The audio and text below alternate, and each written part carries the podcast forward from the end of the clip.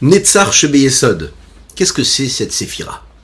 Lorsque l'on s'attache à l'enseignement d'un maître, lorsque l'on s'attache à une conviction, et lorsque l'on prend des bonnes décisions dans notre existence, on prend de la hauteur, on s'élève, on décide de faire de belles choses, de grandes choses. Et là, il peut y avoir, au moment quand on est dans l'action concrète, un découragement, des difficultés, des embûches, des challenges, des défis qui se présentent à nous et qui peuvent nous refroidir complètement. Le fait de se rappeler de la grandeur de notre attachement, c'est ce qui nous doit nous, nous permettre d'avoir justement les forces de combattre ce qui va nous refroidir.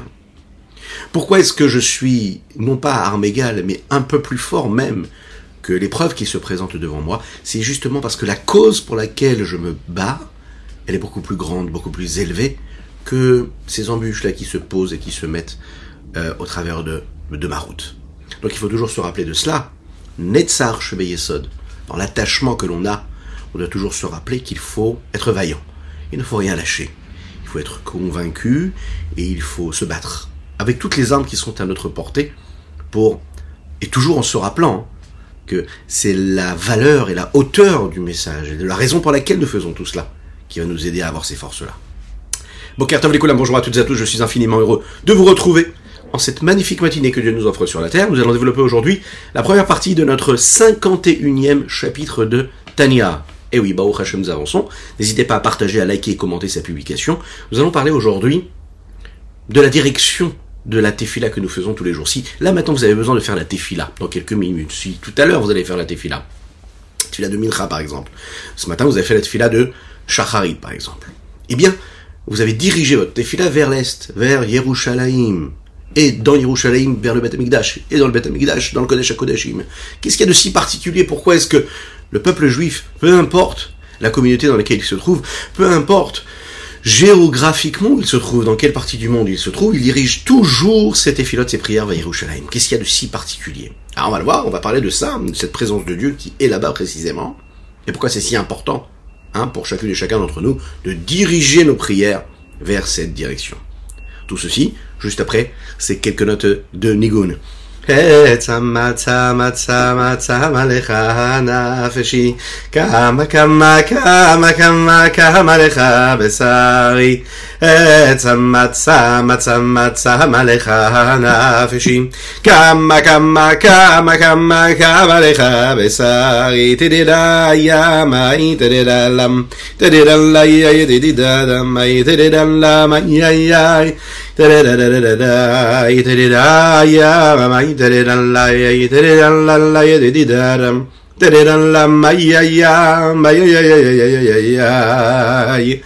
Rabbi Yehuda Halevi le disait dans son fameux poème Ribi ba mizrach vehani besof maarav. Mon cœur se trouve à l'est, mais moi, je me trouve complètement à l'opposé, à l'ouest. Peu importe là où on est, on pense à Yerushalayim, on pense à Eretz Yisraël. Comment ça se fait qu'Akanej Boko nous demande de diriger nos prières à Yerushalayim? La plus grande des questions que l'on pourrait se poser. A priori, Dieu met l'eau colaretz kevodo. Dieu, il est partout à la fois. Il est en haut, en bas, à droite, à gauche, devant, derrière, partout. Pourquoi est-ce que ma prière, je dois la diriger vers Yerushalayim? Dieu, il est partout, j'ai juste à fermer les yeux, à formuler ma prière. Pourquoi diriger ma prière vers l'est? Où se trouve la Shechinah? Où se trouve la présence de Dieu précisément? Est-ce qu'elle est dans le Beit HaMikdash ou dans tout endroit dans le monde? Euh, nous avons et nous sommes constitués de ces deux cent quarante-huit membres et ces trois cent soixante-cinq nerfs qui, ou, ou, ou, ou, ou, ou artères hein, en fonction, qui elles, elles représentent les trois cent soixante-cinq interdits de la Torah. Les deux cent quarante-huit membres représentent les deux cent quarante-huit commandements positifs de la Torah. Et cela fait référence aux deux cent quarante-huit membres du roi Kadesh Baruch Hu. Chaque mitsva que nous faisons devient le véhicule qui permet à Dieu de résider ici-bas. Nous l'avons compris, notre but essentiel, c'est de faire de notre vie, de faire de notre monde, et de faire de l'endroit dans lequel nous vivons, une demeure pour Dieu ici-bas. On va voir que il y a un Dieu de deux dimensions. La Shechinah telle qu'elle est posée sur la tête, c'est-à-dire la présence de Dieu sur la tête, et la Shechinah telle qu'elle est partout, à la fois, dans tous les membres. Et on va voir qu'il y a une différence entre les deux, mais en fait, que chacun en fait est en train de nourrir l'autre. Pourquoi cela? Pourquoi ce sujet? D'un côté, Akanej Boko se trouve partout. Le Zohar le dit, Leit atar Panou imini. Il n'y a pas un seul endroit qui serait libre de lui, vide de lui, libre de lui. On ne peut pas dire que Dieu se trouve à un seul endroit, parce qu'en fait Dieu n'est pas limité, et puisqu'il n'est pas limité, il est partout. Il sait tout ce qui se passe dans le monde, il sait ce qui se passe, puisqu'il est même ce qui est su dans le monde. Il vérifie, il surveille, il dirige, il conduit, tout cela avec ce que nous appelons la Ashgara pratit, une direction particulière, une surveillance particulière sur chaque chose, chaque élément qui se passe. Quand on étudie la Hassidut, on développe ce sujet avec beaucoup plus de force, de profondeur et d'importance. On parle du principe de la Ahdout Hashem, l'unicité même de Dieu, qui veut dire que le monde n'est pas une entité quelconque qui serait séparée de Dieu ou indépendante de Dieu, mais tout est Dieu. Ein od milvado, il n'y a rien d'autre que Dieu. Cela veut dire qu'il n'y a aucune entité, aucun élément qui serait autre que Dieu lui-même. Tout est un, tout est en unicité totale, et comme le Baal Shem Tov avait l'habitude de dire, Akol elokut, ve elokut za akol. Tout est Dieu, et Dieu est tout. D'un autre côté, on sait que souvent, hein, dans différentes sources de la Torah, on voit que la présence de Dieu dans le Beit HaMikdash, elle était quand même assez importante. La Torah nous dit « Ve asoulimikdash bechakhan tibetoham »« Vous ferez pour moi un Mikdash, un lieu saint, et je résiderai parmi vous. » Donc le Beit HaMikdash, il a quelque chose de particulier. Il est là pour apporter quelque chose d'autre que le monde en général. Dans le Beit HaMikdash et dans le peuple juif. Ça veut dire que parce que Dieu réside dans le Beit HaMikdash, alors il va résider dans le peuple juif avec beaucoup plus de force. Le, les Chachamim, le sage, nos sages disent d'ailleurs à ce sujet, Tsim tsev shkinato ben badéaron, c'est ce que nous allons voir ici. Dieu, il a contracté, il a voilé quelque part la force de sa puissance et de sa lumière, ben badéaron, entre les barres du Aaron qui permettaient de porter l'arche sainte. Vous l'imaginez, ça veut dire qu'il y a un endroit précis, il y a un petit endroit très précis dans lequel la Shechinah réside. Il est dit comme ça, par exemple, dans les Maximes de l'Oper que nous étudions en ce moment, dans les Pirkei Avot, Asara sheyoshvim beoskim batora, Shechinah shchuya benem. Dix personnes qui sont installées et qui étudient la Torah, la Shechinah réside parmi eux. Donc c'est que la Shechinah, elle est là un peu plus qu'elle ne l'était avant quand ils n'étaient pas en train d'étudier la Torah. Parce qu'il y a dix personnes et qu'ils étudient la Torah, la Shechinah, elle est là. On prie du côté d'Yerushalayim, c'est-à-dire que la Shechinah, elle est particulièrement présente là-bas. Alors comment ça va ? Comment, comment ça va, ça va répondre à cette question que nous avons ? Comment ? Et Dieu, il est partout à la fois, et Dieu, il est aussi dans des endroits assez précis, dans des moments assez précis. Alors il faut partir d'un postulat de base qui est que quoi ? Il y a deux niveaux dans le rayonnement, le dévoilement de Dieu. Avant de trouver déjà la réponse à cette question, de la question elle-même, on peut comprendre déjà ce postulat de départ. En fait, on parle de deux niveaux. Il y a un niveau de divinité qui est Melokol haaretz kevodo, c'est-à-dire Dieu tel qu'il apparaît, qu'il se révèle, qu'il se dévoile dans le monde entier. Parce qu'en fait, il est égal, ce dévoilement, à chaque niveau, dans chaque endroit précisément. Il n'y a pas de distinction, c'est le même Dieu partout. Et il y a un niveau de dévoilement de Dieu qui est lui celui de Veishachan Tibetoham, qui se trouve précisément dans des endroits particuliers. Dans les chapitres proches, nous allons développer des notions que nous avons succinctement rappelé, la notion de Malekol elmin et Sovev kol elmin. Comment est-ce que Dieu est à l'extérieur du monde, c'est-à-dire tel qu'il se révèle et qui se dévoile à nous à travers son infini, en dehors et indépendamment du contexte, des limites, des objets, des formes, des réceptacles qui, eux, sont dotés de limites. Et il y a même Malekol elmin, c'est la lumière et la vitalité qui se trouvent dans chaque élément, chaque membre, chaque objet, chaque nature, chaque, chaque création d'Akadosh Baruch Hu, chaque créature de Dieu, qui elle est dotée de limites, et donc la lumière qu'il y a à l'intérieur de cet objet-là, ou de cet élément, ou de cette créature, va être donc limitée. Comment est-ce que Dieu apparaît à travers ce Mémalé ? Nous l'avons dit, à travers le système des différents mondes, ce que nous appelons le Seder Ishtal Shelut, lors de l'enchaînement des différents mondes, quatre mondes, Atzilut Bria Yetzira Asiya, et dans chacun des mondes, les dix forces, Chochma Bin Da'at Chesed Gvura Tiferet Netzach Kodeshim Malchut. Là, à ce moment-là, à travers ces différentes sefirot, ces différents mondes, Dieu, l'essence même d'Akadosh Baruch Hu, va pouvoir voyager et se révéler à nous en fonction de nos limites.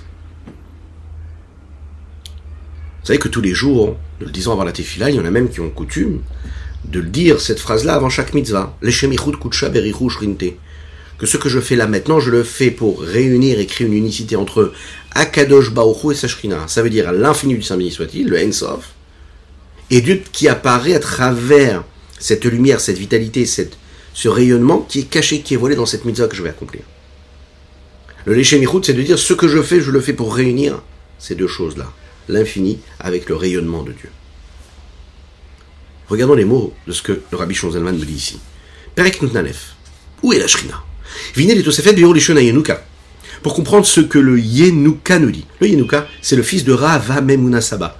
C'est rappelé dans le Zohar que la lumière de la Shechinah a besoin d'huile, alors que les Maasim Tovim, eux, représentent cette huile-là.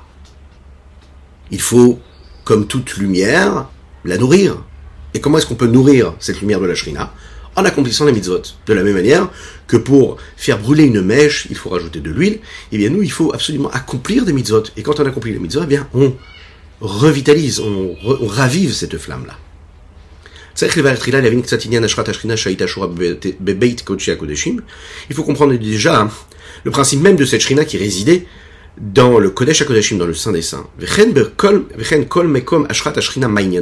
Et comprendre quel est le principe même de cette Shechinah, cette évidence-là de Shechinah qui est là, qui est présente, de présence de Dieu, dans tel ou tel endroit.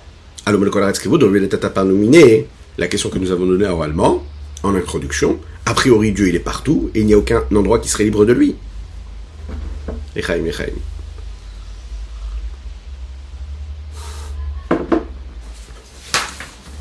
Nous avons, rappelé, nous avons oublié de rappeler que nous étudions pour la réfoua chez les mains deux. Avraham Nissim ben Sultana, ainsi que les Yunishmat, avaient mourir à Bireupen ben Nissim Avraham Alav Shalom. Il est dit comme ça dans les textes, Mi Bessari et Cheze Eloka. Si je veux constater et comprendre et voir et scruter et comprendre un petit peu Dieu, il faut que je regarde et que je scrute la façon avec laquelle j'ai été créé. Mon corps, ma chair, la façon avec laquelle mon corps est créé, je suis capable de comprendre ce qui se passe à travers mon âme, à travers mon corps. Je vais pouvoir comprendre aussi le sujet du divin. Comment est-ce que Dieu est? Qu'est-ce qu'il est? Percevoir un petit peu cette énigme-là de l'infini du Saint-Béni soit-il. Il est dit comme ça, hein, quand l'homme il a été créé, Betselem Elokim Baraoto. Dieu a créé l'homme à son image. Qu'est-ce que ça veut dire à son image? La Kabbalah nous explique que l'âme de l'homme, elle provient des sefirot supérieures, suprêmes. Ces forces-là de lumière qui permettent à l'âme d'avoir ce qu'elle est. Et de la même manière que dans les sefirot et lionot, il y en a dix, nous l'avons dit, eh bien, cette âme-là que nous avons, toutes et tous, elle est dotée aussi de ces dix forces, de ces dix sefirot. Les Chachamim nous disent comme ça, et c'est dit dans le traité, de, le traité Brachot du Talmud, de la même manière que Kadesh Baruch Hu remplit tout le monde, alors l'âme aussi, elle remplit tout le corps. Qu'est-ce que ça nous apprend? Ça veut dire que la façon avec laquelle l'âme remplit le corps, c'est un aperçu de ce que Dieu est dans le monde. Je ne vois pas l'âme qui est dans mon corps. Je sais que mon âme est dans mon corps. Je la sens vivre, je la sens... Je, je sens qu'elle donne la vitalité à mon corps, mais pourtant je ne la vois pas, je vois que le corps. Eh bien le monde aussi qui nous entoure, on ne voit peut-être pas l'âme, mais c'est Dieu qui donne la vitalité au monde qui nous entoure. Il faut réfléchir à ce système, à cet ordre-là de rapport qu'il peut y avoir entre l'âme et le corps. Comment est-ce que une âme spirituelle, une seule essence, a la possibilité de s'habiller dans un corps matériel, et cette âme-là de se révéler à travers d'infinies forces et d'infinies nuances de force et d'énergie, afin de permettre à un corps physique et matériel, doté de deux cent quarante-huit membres et trois cents membres et trois cent soixante-cinq artères en air, d'avoir une énergie à chaque fois qui va être subtilement nuancée l'une de l'autre. Tout ça venant d'une seule âme qui, elle, est unique et qui est en plus spirituelle. Comment cette connexion se crée entre quelque chose de spirituel, une force spirituelle, avec quelque chose de matériel et de grossier. C'est la même question qui se pose quand on pense à Dieu avec le monde. Si on est capable de répondre, en tout cas de, de, d'entre-apercevoir euh, et de saisir ce qui peut se passer dans notre corps à travers cette énergie et cette vitalité que l'âme peut nous procurer, alors on pourra aussi percevoir aussi et comprendre. Qu'est-ce que ça veut dire que Dieu, d'un côté, il est mélocolaretz, il est partout, et en même temps, il peut être à des endroits précisément de manière plus forte. Les Chaim.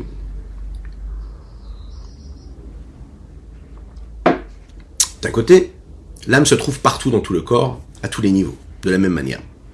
Avec le fait déjà que les membres puissent être vivants et non pas morts, qu'ils soient vivants, ça vient de l'âme. Parce que sans âme, les membres, chas v'shalom que Dieu nous en préserve, n'ont pas de vie.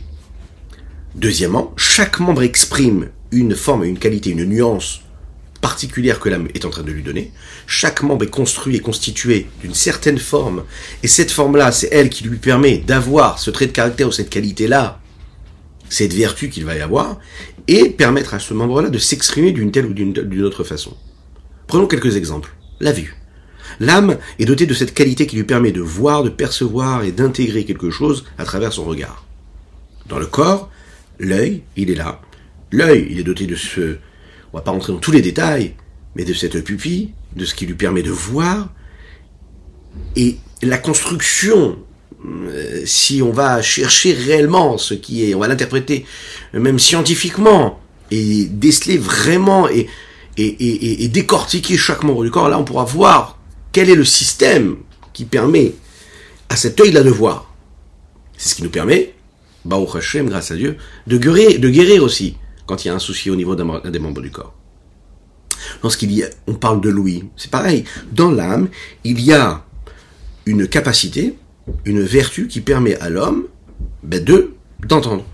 C'est-à-dire que dans son corps, dans l'oreille, il y a une forme de peau qui, elle, a une forme de sensibilité aux ondes qui va lui permettre, lui permettre d'entendre quelque chose et donc d'exprimer à travers sa capacité d'interprétation de ces ondes-là, eh bien, ce qu'il est en train d'entendre et donc de créer dans son cerveau eh bien, une idée de ce qu'il est en train d'entendre.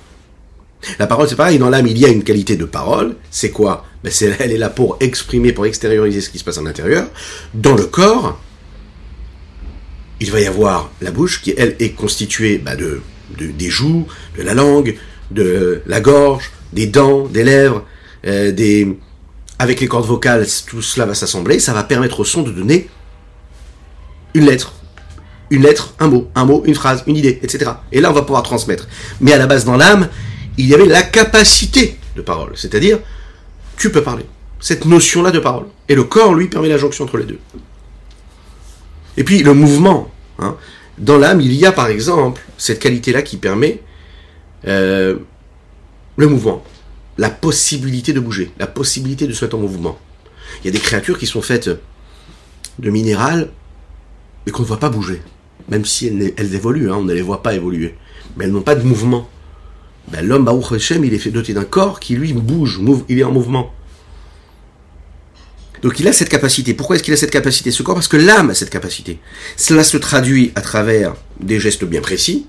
Eh bien, l'équilibre, qu'Akadosh Baruch Hu l'apporte à toutes et tous, Bezrat Hashem, l'équilibre des jambes, le fait que l'on puisse se poser à terre, poser la plante des pieds et tenir, ça nous paraît tout à fait normal, mais c'est un miracle. Et c'est une qualité que l'âme est en train de transmettre au corps.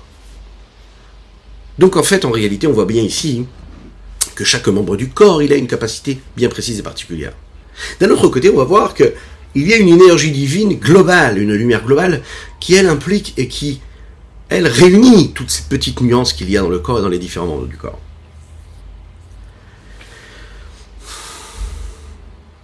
La conscience, la personnalité, la sensation du moi, le fait de se sentir être, c'est quelque chose qui est beaucoup plus global, et qui se trouve où ça? Dans un des membres du corps. Lequel? Oui, le cerveau. C'est une idée. Où est-ce que se trouve l'âme? Elle se trouve en effet parce qu'elle donne de l'énergie à chaque membre du corps, donc elle est dans tous les membres du corps, mais principalement elle est dans un endroit, et où? Dans le moar, dans le cerveau. La preuve, c'est que c'est le cerveau qui nous permet de percevoir et d'avoir une idée de ce que nous sommes ou pas. Dans la Kabbalah et la Hassidut, il expliquait que l'essentiel même de l'âme, c'est-à-dire où est-ce qu'elle réside principalement, c'est dans le cerveau. De, du cerveau, alors à ce moment-là, se répand et descend et se diffuse cette lumière, cette énergie qui va influencer les différents membres du corps, et elle va s'exprimer à travers chaque membre en fonction de sa particularité. Donc c'est un fait. Le mohar, chalit, à la lèvre, le cerveau, lui, maîtrise le cœur, oui, l'intellect maîtrise en réalité tous les autres membres du corps. C'est la raison pour laquelle on sait que c'est le cerveau qu'on souhaite en bonne santé pour toutes et tous, qui donne l'ordre à chaque membre de bouger, de faire ce qu'il a à faire.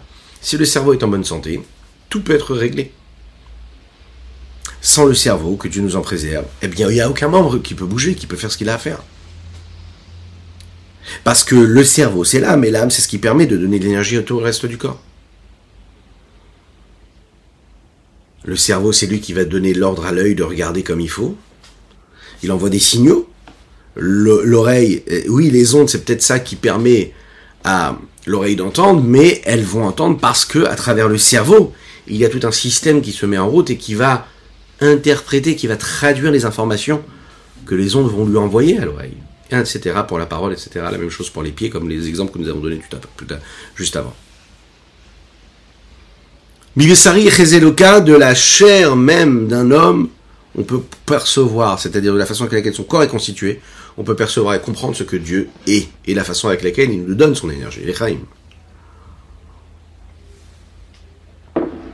Achaïnyan. Kedirtiv, il est dit, Mibessari Chezeloka, chez comment chez Nishmata Damni Memala Kolrema Chevari Agouf Miroshovadreglo, de la même manière que l'âme de l'homme, elle, inclut les deux cent quarante-huit membres du corps. Depuis la tête jusqu'aux pieds. Mais, quand même, l'essentiel même de son lieu de résidence, c'est dans le cerveau. Et du cerveau, elle se répand à travers tous les membres.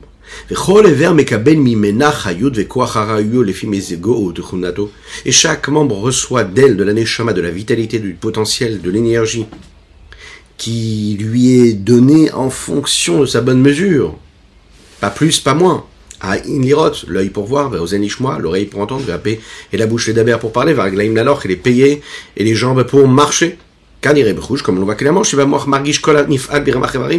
on le voit clairement que dans le cerveau, l'homme est capable de ressentir tout ce qui se passe dans les différents membres de son corps, les deux cent quarante-huit membres, et tout ce qu'il ressent également dans chacune des choses-là.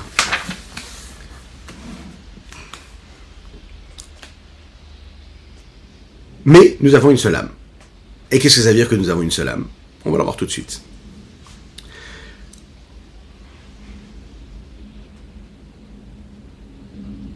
Si vous avez la possibilité, si vous avez, si vous êtes assis tranquillement à votre bureau, et vous avez la possibilité de dessiner l'âme, de prendre un crayon, un morceau de papier et de dessiner à quoi elle ressemblerait. Alors on peut la symboliser de différentes manières. Une bougie, une flamme, un cercle, un cœur. Il y a bien une chose qui ne représente pas l'âme, c'est la forme du corps. En tout cas, le corps ne peut pas être la représentation de l'âme. Le cœur peut être, peut être l'être, puisqu'on va réfléchir, on va se dire, oui, ça c'est, c'est mon âme, c'est comme ça que je me sens vivre, la vitalité. Une bougie, une flamme, quelque chose qui représente euh, une flamme qui vient du bas vers le haut, qui se rattache à son essentiel. Mais le corps, non, ça fait plus référence à quelque chose de physique, de matériel. Le corps, lui, ne symbolise pas du tout l'âme. Le symbole du corps, qui, lui, représente ce qu'il est en train d'inclure, c'est-à-dire sa neshama, c'est quelque chose de différent. Le Rabbi Shneur Zalman nous explique ici quelque chose. Il nous dit, la neshama elle-même, elle n'est pas constituée de ces deux cent quarante-huit qualités. On peut pas dire que la neshama c'est comme un aperçu d'un puzzle, par exemple, de Lego. Euh, voilà, différents Lego, deux cent quarante-huit parties de ce Lego-là, qui constitueraient un grand ensemble qui serait la neshama. Parce que la neshama, elle n'a même pas de forme physique, matérielle. Elle est complètement abstraite. Parce que quelque part, il faut le savoir, chaque neshama qui est constituée de deux cent quarante-huit elles-mêmes différentes neshamot, puisqu'on sait que chaque neshama elle a d'autres neshamot. Quand on le dit de cette façon-là, on est en train de donner, de détailler et de dire en fait qu'en réalité, chaque membre du corps serait une entité qui serait à part. Réussir à donner de l'énergie à chacun une forme d'indépendance. Et en même temps comprendre qu'il y a quelque chose de beaucoup plus global, c'est quelque chose de très difficile à comprendre. Et on sent en réalité que ça n'est pas différentes neshamot, différentes forces différentes, c'est une seule et même âme qui a ben, des, des petites énergies qui viennent d'elle. Donc c'est une seule identité, c'est un seul moi, c'est une seule entité. Et dans cette entité, il y a ces différentes parties-là. On est obligé de dire qu'il y a une petite graine intérieure profonde, et ça c'est la neshama, C'est ce qu'on appelle dans la Hassidut le etzem aneshama, l'essence même de l'âme, ou bien yechida shebenefesh, le point culminant de l'âme, ce qu'il y a de plus puissant, ce qui le rattache à Kadesh Baruch Hu, au-delà de toute autre chose, au-delà de même de ce qu'il voudrait ou pas, au-delà de sa volonté, quelque chose qui dépasse même sa volonté ou sa réflexion, hein, c'est ce qui le, ce qui le, ce qui le rattache à Dieu. C'est une forme d'existence abstraite, spirituelle, qui n'est pas définissable, qui, elle, fait référence au lien direct et à l'âme avec Akanej Boko. Par exemple, on est capable de faire Messirot Nefesh. Mais quand on fait Messirot Nefesh, comme on l'avait expliqué dans le chapitre dix-neuf, un juif est capable de donner son âme. Pourquoi est-ce qu'il est capable de donner son âme? Parce qu'il réveille en lui le Yechida Shobenefesh. Ça veut dire cette essence-là, ce qui, le, le point qui le rattache à Akanej Boko à l'infini. Lorsque cette essence-là se révèle complètement, se dévoile, alors ça s'exprime à travers tous les membres du corps de manière égale. Il n'y a aucun membre du corps qui va dire « Non, moi je ne veux pas y aller, moi je ne veux pas donner ma vie. Hein » Tous se soumettent à cette force-là. Ils seront même capables de, bah, de, se, de, de, de se jeter à l'eau, de se jeter au feu pour, pour, pour, pour, bah, pour, pour, euh, pour représenter cette connexion infinie qu'ils ont avec Akadosh Baruch Hu, avec Dieu. Si on prend par exemple euh, des émotions, des plaisirs, des notions que le corps est capable de ressentir, la sensation de plaisir, oui, eh bien tous les membres du corps sont en mesure de la ressentir. Comme on dit que Shmoa Tova te deshenatsem. Quand une personne elle entend euh, une bonne nouvelle, eh bien ses os gonflent. C'est marqué comme ça dans la Torah. Pourquoi? Parce que le plaisir transforme le corps. Tous les membres du corps sont impli- sont, ressentent ce plaisir-là. La volonté de l'âme aussi a la possibilité d'agir directement sur tous les membres du corps, sans qu'il y ait une attente quelconque. Dès l'instant où l'âme veut avancer, veut courir, eh bien le corps court. C'est l'expression même concrète de ce qu'il peut y avoir et de, d'une forme d'égalité qu'il y a entre la tête et les pieds, par exemple. La tête veut, les pieds veut, euh, acceptent tout de suite et accèdent à la volonté de la tête. D'un autre côté, on voit que tous ces membres de ce corps-là sont capables de s'unir et d'être au même piédestal, c'est vraiment le cas de le dire, et en même temps, ils ont des nuances. La preuve, c'est qu'on voit que dans la Torah, combien de mitzvot nous avons? Nous avons six cent treize mitzvot. Akadosh Baruch Hu, il a décidé de lui donner six cent treize qualités, c'est-à-dire six cent treize formes qui sont incluses dans cette âme-là. Avant que l'âme descende ici-bas sur terre, dans le corps, dans ce corps si étroit, ces six cent treize qualités-là n'exprimaient rien de particulier. Elles faisaient partie d'un seul ensemble. Elles étaient ce que nous appelons dans le koach. Elles étaient incluses dans un potentiel, dans une possibilité. Quand on est dans cette étape-là, c'est-à-dire avant que la Neshama descende, eh bien, elles ne se séparent pas l'une de l'autre. Elles sont différentes, mais elles ne se séparent pas du tout. Pourquoi? Parce qu'elles sont là que potentiellement. C'est quand elles prennent corps dans l'homme, c'est vraiment le cas de le dire, quand l'âme descend dans le corps, que là, à ce moment-là, leur différence commence à apparaître. Lorsque la Neshama descend dans le corps, alors à ce moment-là, cela s'exprime à travers, mais comme on l'a dit, les deux cent quarante-huit membres du corps et les trois cent soixante-cinq artères, et chacun va avoir sa particularité. Regardons dans les mots. La différence qu'il y a de ces énergies-là, de ces forces-là, qu'il va y avoir dans les différents membres du corps, ne provient pas de l'âme telle qu'elle est dans son essence. Son essence se serait séparée en deux cent quarante-huit membres différents. Et s'habiller dans deux cent quarante-huit espaces différents, comme les différentes parties qu'il peut y avoir dans le membre du corps. Et, et, et par, par lequel, par l'intermédiaire duquel, on pourrait trouver l'essence de l'âme dessinée, formée, euh, physiquement, matériellement, et lui donner une apparence euh, comme l'apparence euh, de, de, des différents membres du corps. Que Dieu nous en préserve, on ne peut pas le dire de cette façon-là. Et la kula et samechad, l'âme, elle, elle est, c'est une seule chose, c'est une entité, c'est une essence spirituelle, rouhani.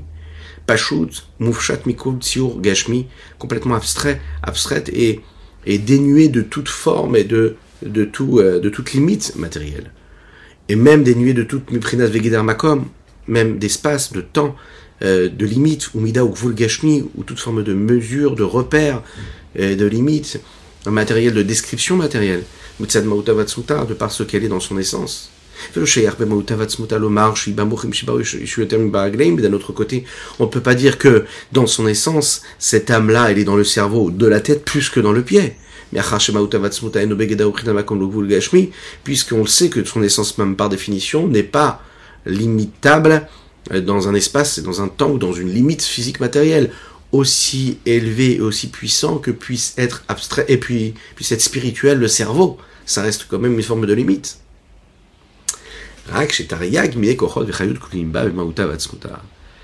Alors en réalité, qu'est-ce qui nous permet de voir des nuances? C'est les six cent treize espèces, définitions de nuances, de forces qu'il y a de vitalité qui sont inclus dans cette âme-là, mais qui sont là que potentiellement. La tset et la poel vagilou me'elem, afin qu'ils puissent sortir, se dévoiler, passer de, du voile au dévoilement. Quand ça devient les deux cent quarante-huit membres du corps et les trois cent soixante-cinq artères qu'il y a dans le corps. Alidin klapshuta manefesh achayonit, quand elle s'habille dans les six cent treize formes de l'âme vitale, qu'elle permet une énergie, une vitalité.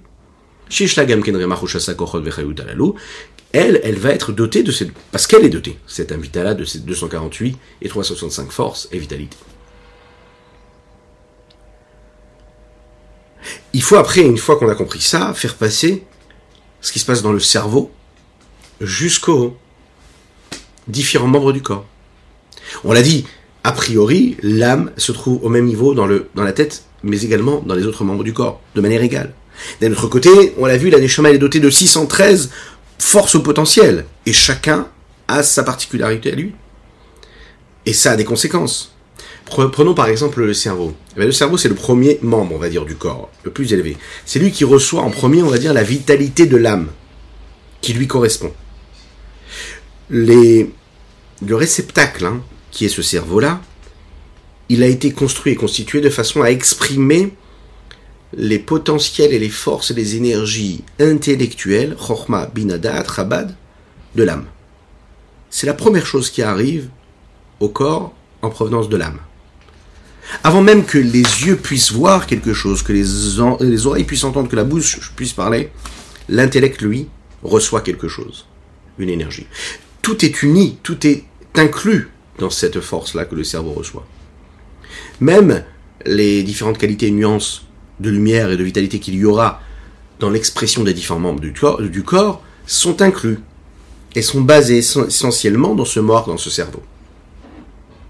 Comme on le sait, c'est que dans le cerveau, il y a la capacité de l'ouïe, capacité de concentration, capacité de, de mouvement, capacité de vue, avant qu'il s'exprime dans le corps. C'est ça qui est très important de comprendre ici. D'un autre côté, pour que ces potentiels puissent se, s'exprimer comme il faut, il faut, avec l'aide d'Akanej Boko, que tous les membres du corps soient en bonne santé.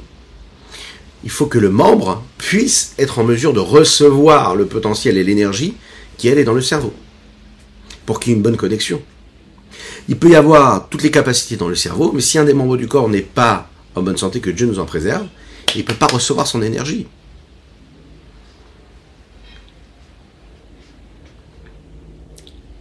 Une fois que l'énergie est arrivée dans le corps, alors à ce moment-là, le moach, le cerveau, continue d'agir. Comment? Parce qu'étant donné que ce potentiel d'énergie qui vit à travers chacun des membres du corps, même si on l'oublie complètement, même si on n'a pas l'impression de décider de bouger la main de ce côté ou de l'autre, c'est quand même le cerveau qui dirige tout ça. Cela veut bien dire que le cerveau, il a toujours, écoutez bien ça, la possibilité, il a toujours le dernier mot, il a toujours la possibilité de décider. Tu as la possibilité de décider de lever la main ou pas. Tu as la possibilité de décider de ce que tu fais de ton corps. Ah, mais j'ai un, dé- un désir, j'ai une pulsion, j'ai une passion, j'ai besoin d'y aller, j'ai besoin de m'énerver, j'ai besoin de ci. Ok, parfait. Mais tu as un cerveau. Et ton cerveau, il a la possibilité de le diriger. Et de décider ce qu'il va faire ou pas. Lechaim, lechaim.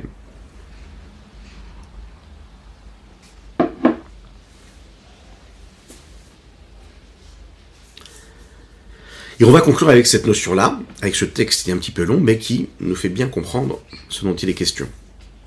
Mais avant ça, une petite histoire qu'on a déjà racontée, mais qu'on va rappeler encore, qui est très très belle, qui nous fait prendre conscience euh, réellement de la capacité que nous avons de maîtriser en réalité nos émotions. Un chassid qui s'appelait Reb Moshe Meizelich, il disait comme ça, le Aleph de la Hassidut Chabad, c'est ça qui m'a sauvé la vie. Qu'est-ce que c'est le Aleph de la Hassidut Chabad? Le Aleph, ça veut dire la première lettre hein, de l'alphabet. Ça veut dire le premier principe de la Hassidut, c'est quoi? Mohar Shalit Alalev. Le cerveau, c'est lui qui maîtrise le cœur. T'es énervé, t'es en colère, c'est ton cœur. Tu as une pulsion, t'as envie de faire Chaz Veshalom une Avera, c'est ton cœur, ton désir. T'as un cerveau, sas de refroidissement, il analyse l'information, et voilà, il décide ce qu'il faut faire ou pas faire. Le cerveau, il a la capacité de t'énerver, tu peux, te, tu peux ne pas t'énerver. Tu peux réguler tes émotions, tu peux réguler ton rythme cardiaque.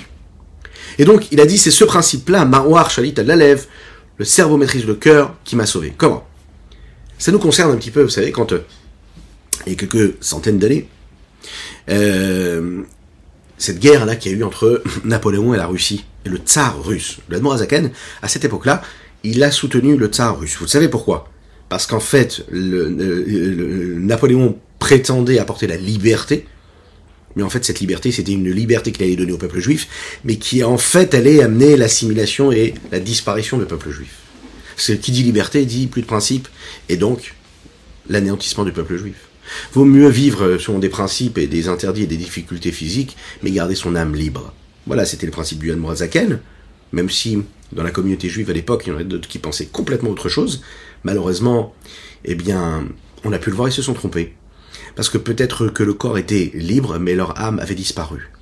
Là où, avec le Admor Hazaken, le corps, lui, il était peut-être en prison, mais l'âme continuait à elle à s'exprimer, et Baruch Hashem, on en est la preuve aujourd'hui, que ces principes-là, eh bien, c'est eux qui ont perduré. On le sait. Donc, chaque fois qu'on a voulu réformer le, le judaïsme, à chaque fois qu'on a voulu ressembler hein, au monde qui nous entoure, eh bien, à ce moment-là, c'est des courants qui ont disparu, en fait, du peuple juif. Ceux qui se maintiennent, c'est justement ceux qui sont restés authentiques, au-delà des modes qui passent et qui disparaissent aussi vite qu'elles n'arrivent. Rabbi Moshe Meizelich, revenons à cette histoire.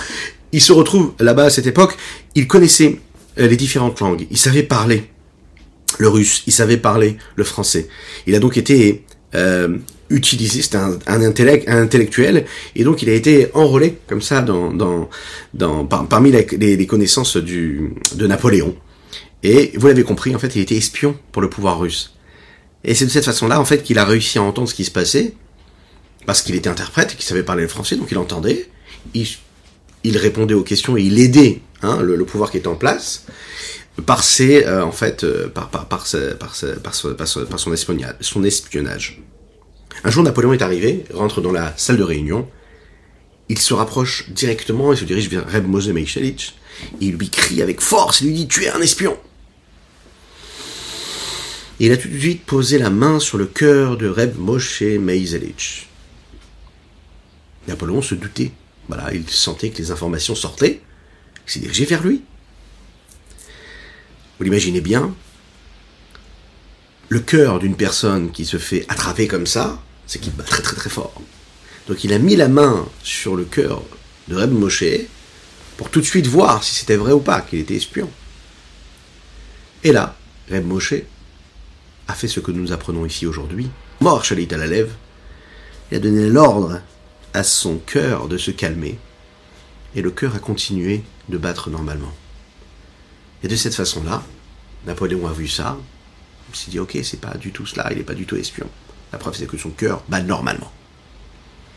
On a posé la question, on a dit à Reb Moshe « Mais comment tu as eu la possibilité, comment tu as réussi à faire ça d'un coup ?» Écoutez bien ce qu'il a répondu. Il a dit « Bah écoutez, c'est ce que nous apprend le Admor Hazaken depuis des années. Tout ce que le Admor Hazaken nous apprend dans la Chassidut, c'est justement à apprendre à réguler notre rythme cardiaque. Ça veut dire quoi? Réguler notre cœur. Penser avec notre tête, avoir le pouvoir de décision, de décider ce que l'on doit décider, de décider ce que l'on doit vouloir. C'est un travail, bien sûr, mais c'est ce que la Chassidut nous enseigne. Veiné, alam shachat kol altayog min kochot vechayut me'elem haneshama haneshama el aguf lachayotu alav amru aliya amru shikam mishkana vashchat shelam shachazo vegluizi ukulo b'muchin shebarosh.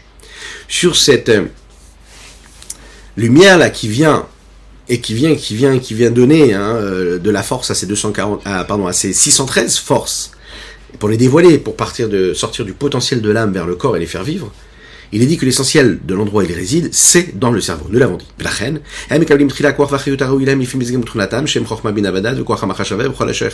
raison pour laquelle elles reçoivent d'abord la vitalité qu'elles, reço- qu'elles sont censées recevoir par l'intermédiaire de Chokhma Binadat, le cerveau, la possibilité, la capacité de, de penser, et tout ce qui est en rapport avec le cerveau, le cérébral, l'intellect. Et la gamme klalout kolam shachot achayut lishar haivarim. C'est pas seulement ça, même toutes les lumières, toute la vitalité qu'il y aura dans les différentes forces et dans les différents membres, elles sont aussi incluses et habillées dans le cerveau du corps, du, du, qui est dans la tête. Et là-bas, c'est le lieu essentiel et la racine profonde qui correspond à cette lumière-là qui est dirigée et qui va prendre la, for- la forme d'un dévoilement de lumière et de vitalité pour toute l'âme, de manière générale. De ce cerveau-là, cette lumière-là, cette vitalité va voyager. Elle va se diffuser. Mitpachetet ou Misham, Mitpachetet et Yara Lishar Kol Eivarim. Elle va se diffuser euh, dans tous les autres membres. Chaque membre, lui, va recevoir ce qui lui est réservé en fonction de ce qu'il est, de sa capacité, et de ce qu'il est censé recevoir. L'énergie qu'il y a dans les yeux, c'est pas celle qu'il aura dans les oreilles.